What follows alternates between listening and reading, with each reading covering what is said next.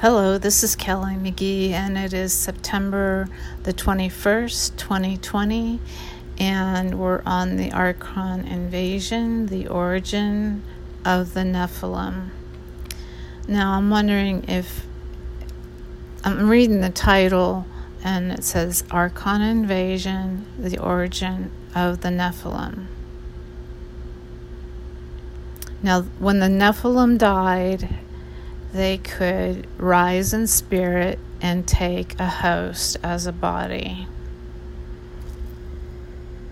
But I'm not sure who the Nephilim are still. So we're going to go and do t- part two. Dictionary of Scripture proper names. All it does is give you the names that are you find in Scripture and the Hebrew definition of what the names mean. We know that their names have meaning. Like Abraham, right? He's, what's, his, what's Abraham's name mean?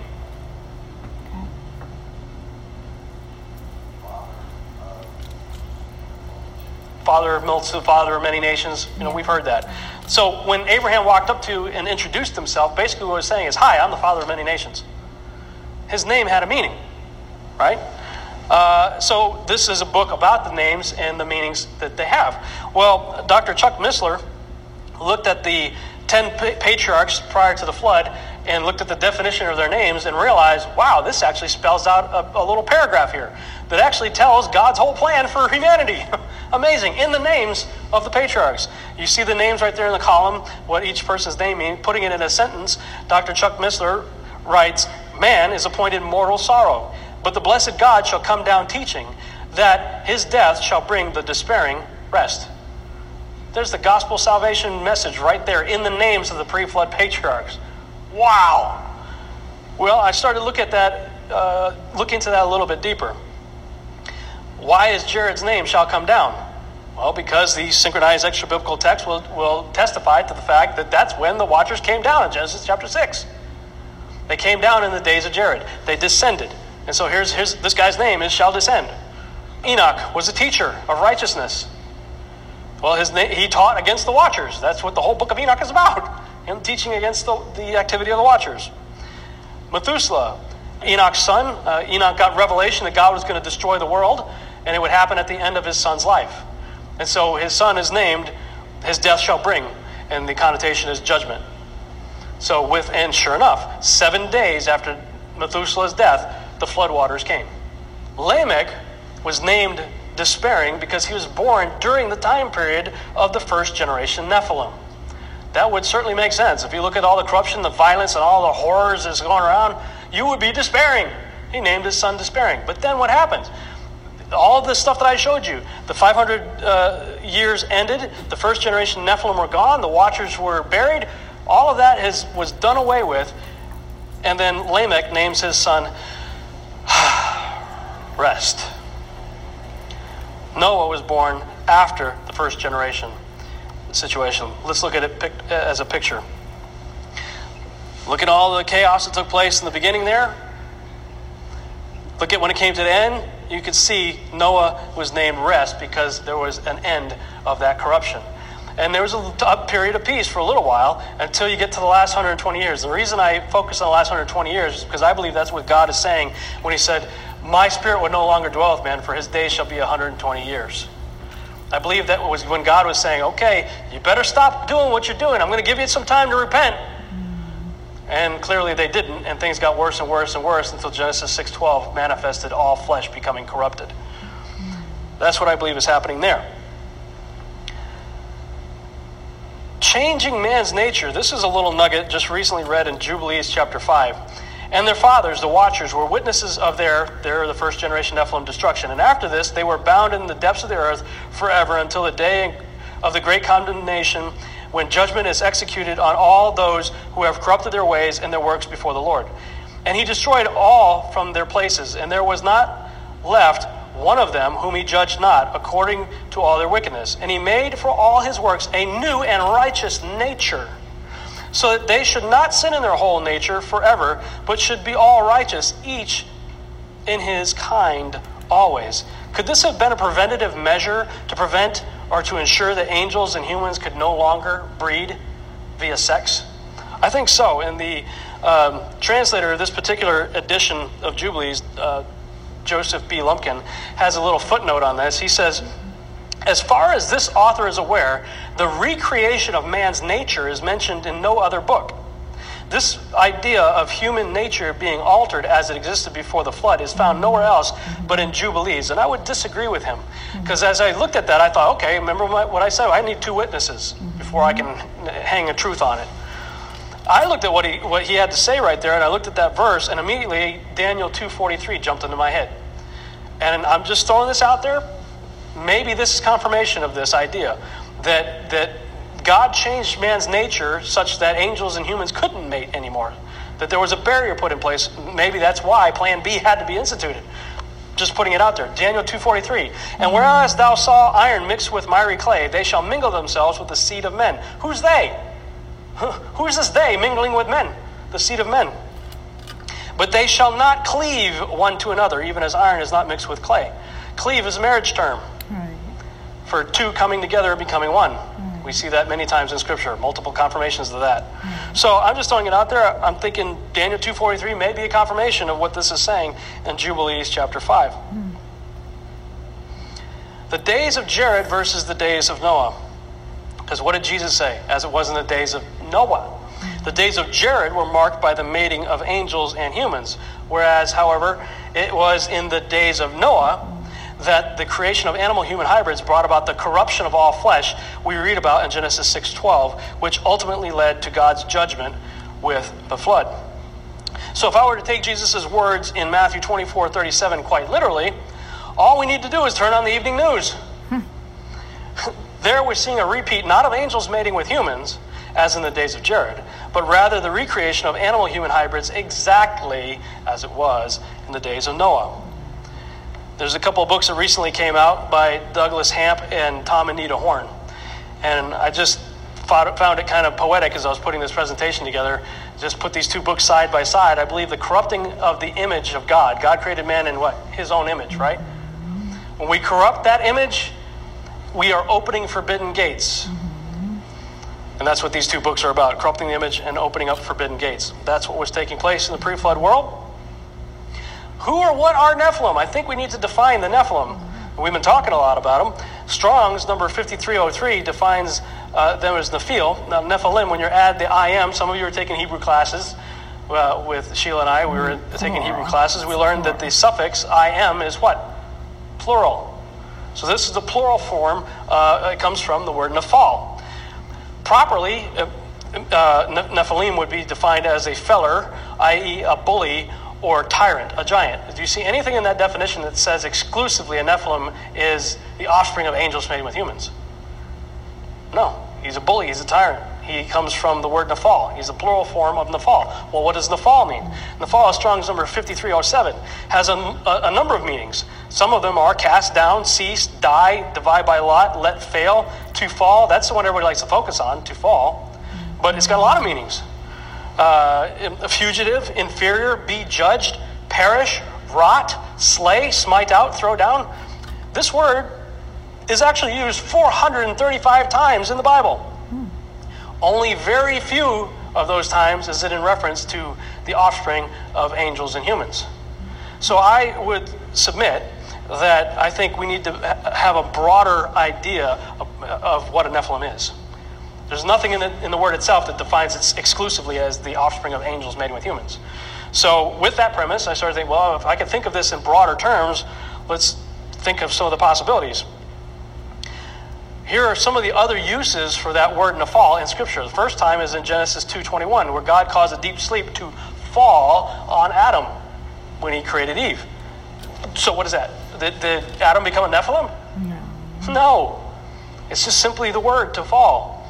Okay, in Numbers 5.21, it says, When the Lord doth make thy thigh to rot, the phrase to rot, that comes from the fall, and thy belly to swell. In Numbers 6.12, but the days that are, were before shall be lost, same word, nephal, because the separation was defiled. In short, a nephal, im, is essentially one who falls, rots, and shall be lost, according to this.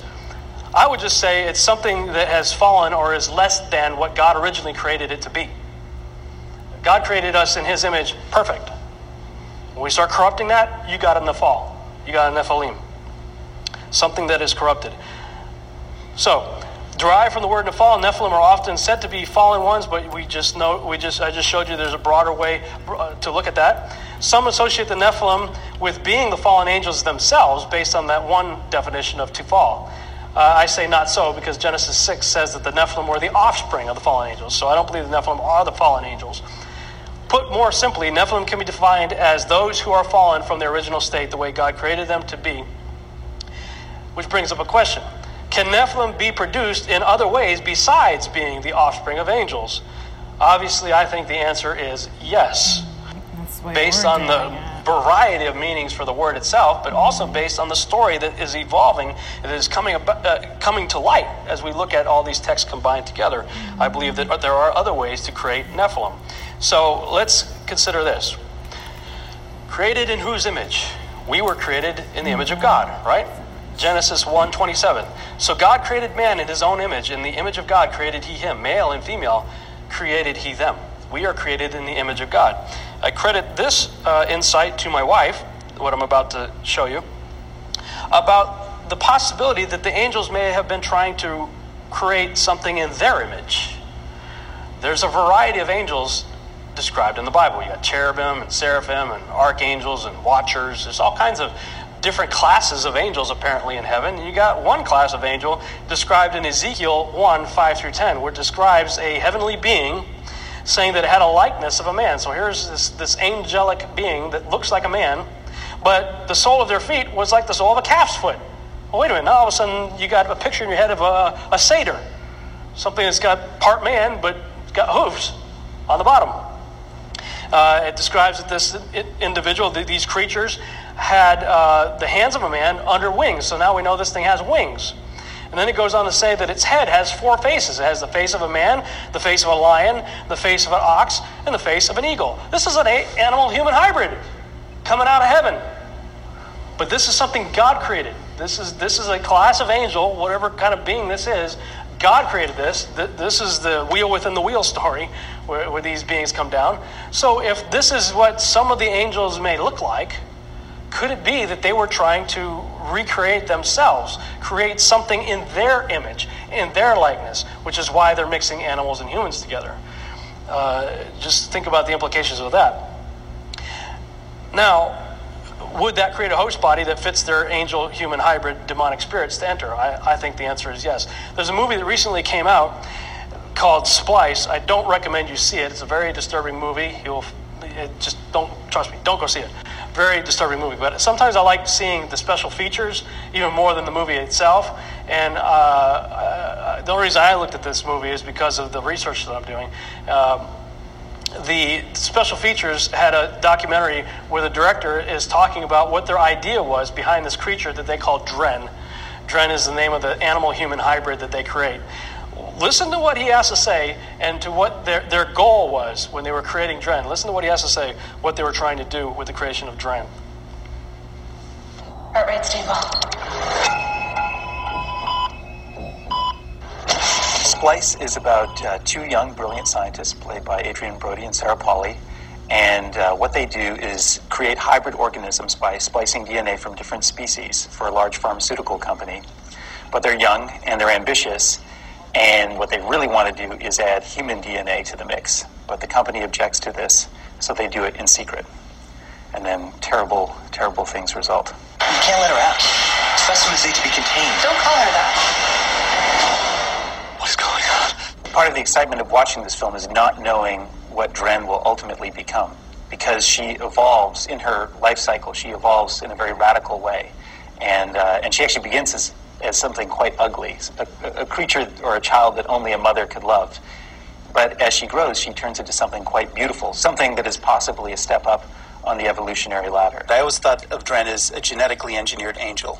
So, so she was always going to have a kind of bird component to her, and she was always intended to have wings, and there was always going to be something delicate and beautiful about her, and something, you know, maybe that's more beautiful than a human being. There is a sexual component to this story. There's a sexual component to the relationship between the scientist and the creature that's about as Freudian as you can get. You've crossed the line. What did you expect when you made it? Didn't you have a plan? The prime directive of any life form is to procreate. And when you create something like Dren, that's an aspect of her being that you're going to have to address. And I think what's so wonderful about the horror genre is that it gives you license to go to places that you could never comfortably go with a normal film. Become unstable. This is the disaster everyone warns about. A new species set loose in the world. I mean, this film, on some level, is about, many, on many levels, is about evolution. It's about how Dren grows up. In some respect, it's about how we as a species are growing up or evolving. And I'm almost certain that, given what's going on with this technology, that we are going to play a hand in our own evolution.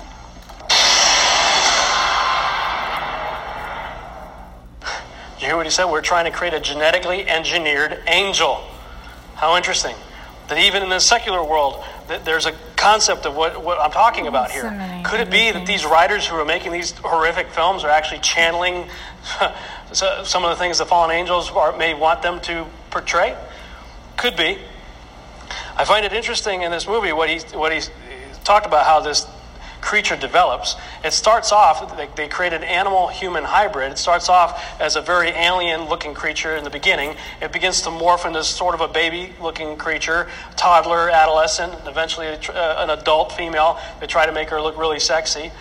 But by the end of the movie, she morphs into a he, becomes a male genetically engineered angel.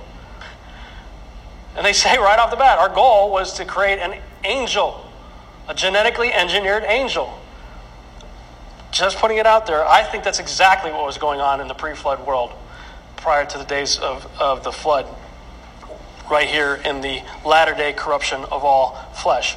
That's what I think happened with the pre flood return of the Nephilim. Now let's transition into the post flood return of the Nephilim. When you look at the post flood world, boy, this is Lord of the Rings territory. This is Narnia this is all the fantasy films that we've seen with uh, the crazy giants and incredible battles and stuff. This stuff really happened. As I started looking at the scriptures, man, eh, we're not taught this in Sunday school. We're not taught this in church, but when you, like I said, you plug in the Nephilim equation into this whole thing and you take the scriptures literally and stop trying to make it all an allegory, a metaphor, symbol, symbolic, Wow, there's a lot of stuff going on there. So you see what I've already depicted in the latter half. This is part of a chart that I'm creating. Uh, you see at the top I have two, day two and three. Remember where Scripture says that uh, a day with the Lord is a thousand years, and a thousand years is a day? I went with that premise to create a chart. Uh, so at the bottom there you see 2,000, 3,000, and there's another part of that for day one. And so I'm building a seven day chart for 7,000 years of human history and um, trying to fill in all the blanks of the stuff that I see going on in Scripture in a visual format. This is day two and three. So you got the, the, the latter part of day two is where you, you have the corruption of all flesh, you have the flood, and then roughly 100, 150 years after the flood, you have the creation of the Tower of Babel. Uh, and that whole deal, Nimrod's born. But you see, you got this giant right there. Uh, it's right, his foot standing on the flood. That's uh, right after the flood. I would depict him as uh, Amorius, the, the father of the Amorites, son of Canaan. And after that, he's got sons, Arba, Anak. Uh, the giants start to fill up the land. The Israelites are going in there, and they're fighting wars against giants. I mean, this is Lord of the Rings, cool stuff. You want to get your teenager excited about the scriptures? there it is. And it's real. So, uh, as I started to look at instances uh, that may be pointing towards uh, post flood Nephilim, I found a few of these that, that uh, I'm going to highlight here for you. Post flood accounts of Arphaxad's son Canaan. We'll start with him. Arphaxad was one of the sons of Shem. Uh, I found this nugget in Jubilees 8, verses 1 through 5. In the 29th Jubilee, in the first week, in the beginning thereof, Arphaxad, who is Shem's son, took to himself a wife, and her name was Rasuijah, something like that, the daughter of Susan, the daughter of Shem's son Elam. And she bare him a son in the third year in this week, and he called his name Canaan. And the son grew, and his father, Arphaxad, taught him writing, and he went to seek for himself a place where he might seize for himself a city. And there he found a writing which former generations had carved on the rock. And he read what was thereon, and he translated it and sinned owing to it, for it contained the teaching of the watchers.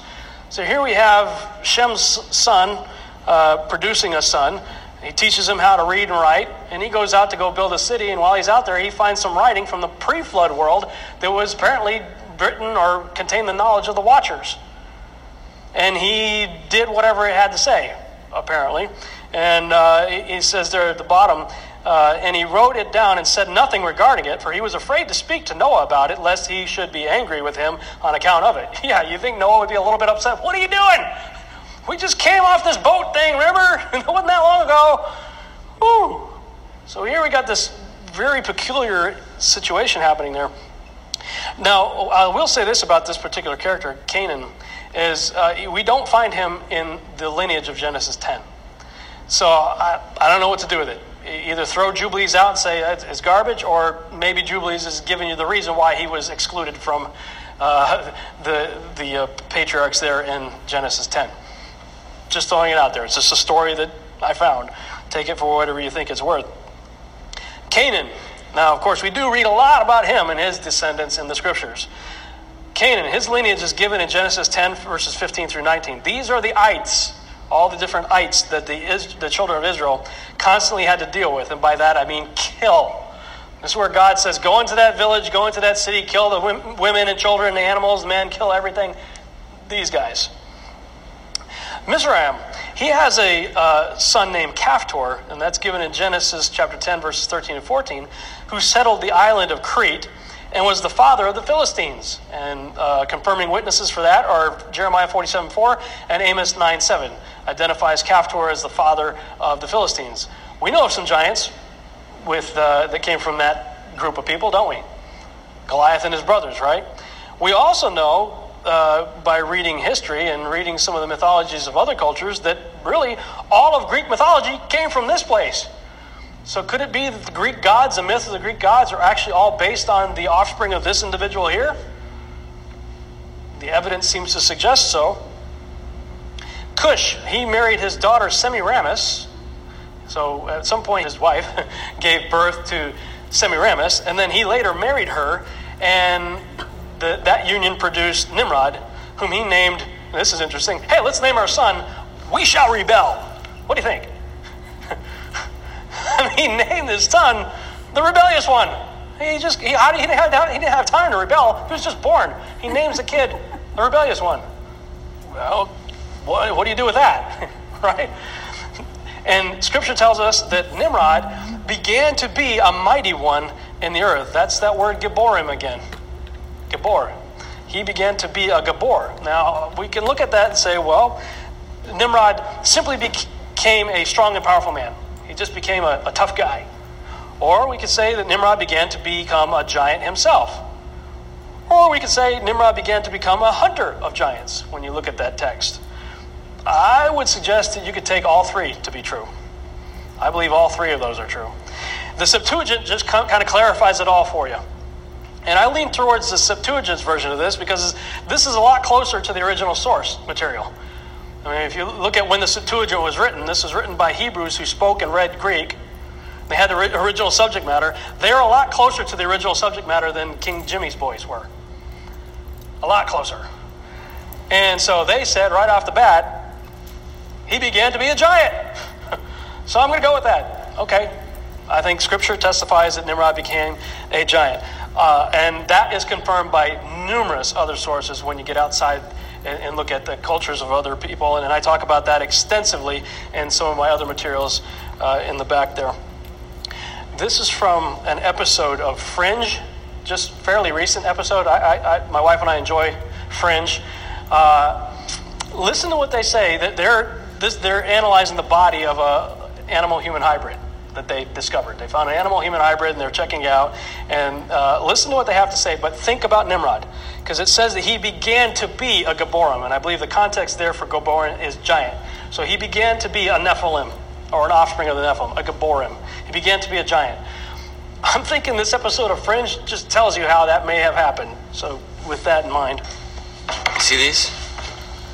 They're track marks. We think he was injecting himself with whatever that stuff is. What's that? Here. Huh. It looks like a tattoo. Hey, Walter. Hmm? You come here for a sec. Take a look at this. Okay, well, if Conrad's not behind this, who is? Perhaps the Sumerians. His tattoo. His cuneiform. I'm not sure of the significance of the symbol, but I'm fairly certain it's Sumerian. Yep, I was right. Here it is. I remember reading it means renewal or rebirth. There's been some rumblings lately about a group out there. A cult, really. As far as I can see, they're just whack jobs. they're obsessed with the guided evolution of man. They want to create a new species. A better species. Mutation by design. This should be the last one.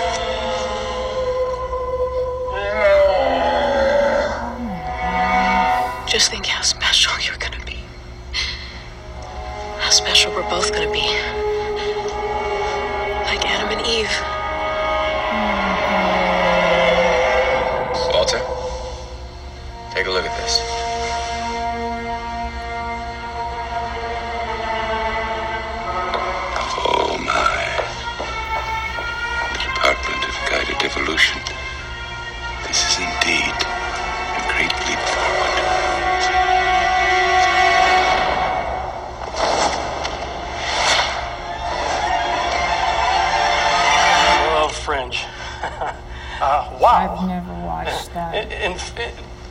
Using retroviral DNA, they're rewriting people's genome.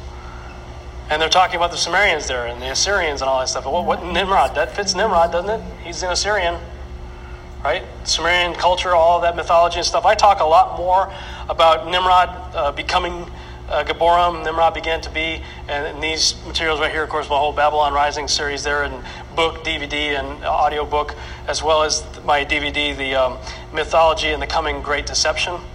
I, I give a lot more detail there, so I'm not going to go into it here. But I think that Fringe episode may help us understand what may have happened in the post-flood world, maybe even with Canaan as well. Maybe that's what Canaan discovered, discovered, whatever that writing was on the rock, how to do some of these things. I don't know, just putting it out there.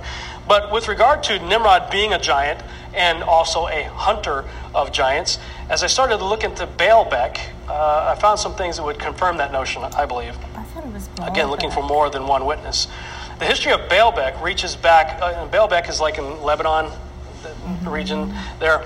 The history of Baalbek reaches back approximately 5,000 years. Excavations beneath the great court of the Temple of Jupiter have uncovered traces of settlements dating to the Middle Bronze Age, 1900 to 1600 BC, built on top of an older level of human habitation dating to the early Bronze Age, 2900 to 2300 BC which makes it roughly contemporary to the Tower of Babel.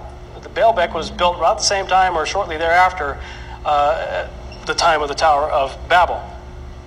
And I found this quote from an individual by the name of Michael Alouf, page 41 of his book, History of Baalbek. He says, After the flood, when Nimrod reigned over Lebanon, he sent giants to rebuild the fortress of Baalbek which was so named in honor of Baal, the god of the Moabites, and worshippers of the sun. See that stone right there? That thing's huge. Uh, You can see the size comparison with the guy that's standing there. That's roughly a six foot tall man standing on the end of that stone right there. Now, uh, modern historians and archaeologists will look at that and scratch their head and go, uh, "We don't have any clue." How in the world did somebody quarry that rock? How did they carve that rock? How did they move that rock? Nobody can understand that when you're trying to look at it with that frame of mind. Six foot tall guy. Looking at our resources today, we couldn't move something that big. Baalbek in particular is a very good example. That has the trilithon. Those are the largest stones in the world ever used for construction. They're so large we don't even know their actual weight. Uh, those stones were somehow quarried, moved five miles, lifted 25, 30 feet in the air, and placed together so closely that you can't fit a razor blade or a piece of paper in between them.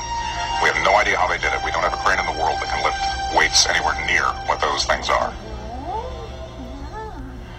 But if we let the scriptures speak for us, I believe this solves the problem. Amos 2 9. God describes the Amorites. Yet I destroyed the Amorite before them, whose height was like the height of the cedar trees, like the height of the cedars. And he was strong as the oaks. Yet I destroyed his fruit from above and his roots from beneath. Cedar trees start at 35 feet and go up to 150 feet. The cedars of Lebanon, we're in Baalbek, Lebanon, where they're known for their cedar trees. Amos describes the giants, the Amorites. So I scaled Arnold Schwarzenegger up to a 35 foot per- person, 36 footer. And there's what you got. You imagine two guys like Arnold strong as the oaks, right? Now, that's pretty easy to see how that rock was moved. hey, Arnold, stop flexing. Get over here and give me a hand. stop showing off for the camera. I need some help here. That totally explains the megalithic structures all around the world. Let the scripture speak for itself. It tells you there were giants in the earth in those days. And also after that. That being before the flood, yes, and also after the flood as well. Just not by multiple incursions. Josephus, historian, also describes giants. They were, till then, left the race of giants who had bodies so large and countenances so entirely different from other men that they were surprising to the sight and terrible to the hearing. These were horrific creatures. Josephus writes about these as a historian in the first century. And he actually says that the bones of these men are still on open display at his, in his day. So apparently they had a little museum of the conquered giants the Israelites wiped out. Here's you know here's here's the bones of the giants right here for everybody to see. All post flood giants in the Bible are referred to as offspring of other giants found in the lineage of Canaan, Mizraim, Cush, and possibly Japheth. And I put in parentheses there Gog and Magog. I can't confirm this from Scripture. I don't have scriptural confirmation for this. However, historically speaking, there's a lot of evidence that uh, Gog and Magog were giants. In fact, every year they have what's called the Lord Mayor Parade in the UK, where they march these two huge giants called Gog and Magog through the cities. Two big giants. I stood on the Great Wall of China in 2006. Come to find out that the original name for the Great Wall of China was the Ramparts of Magog. And so when you stand on this massive wall, I mean, this thing's huge and it goes on forever. That's not just to keep out Joe Blow's six footer out. Okay. It makes sense that they may have been trying to keep out a whole bunch of, you know, 35 footers maybe. Or whatever. Uh, so, thanks for watching. And I'll, I'll finish this tomorrow. I've got to get my cats some food. Thanks for watching. So, tomorrow I'm going to finish this and then I'm also going to see if I can find an answer on the archons. I don't know if I'm just really confused or if, well, yeah, I know I'm really confused, but I don't understand how I once knew and now I don't. So, anyway, thanks for listening. Bye bye.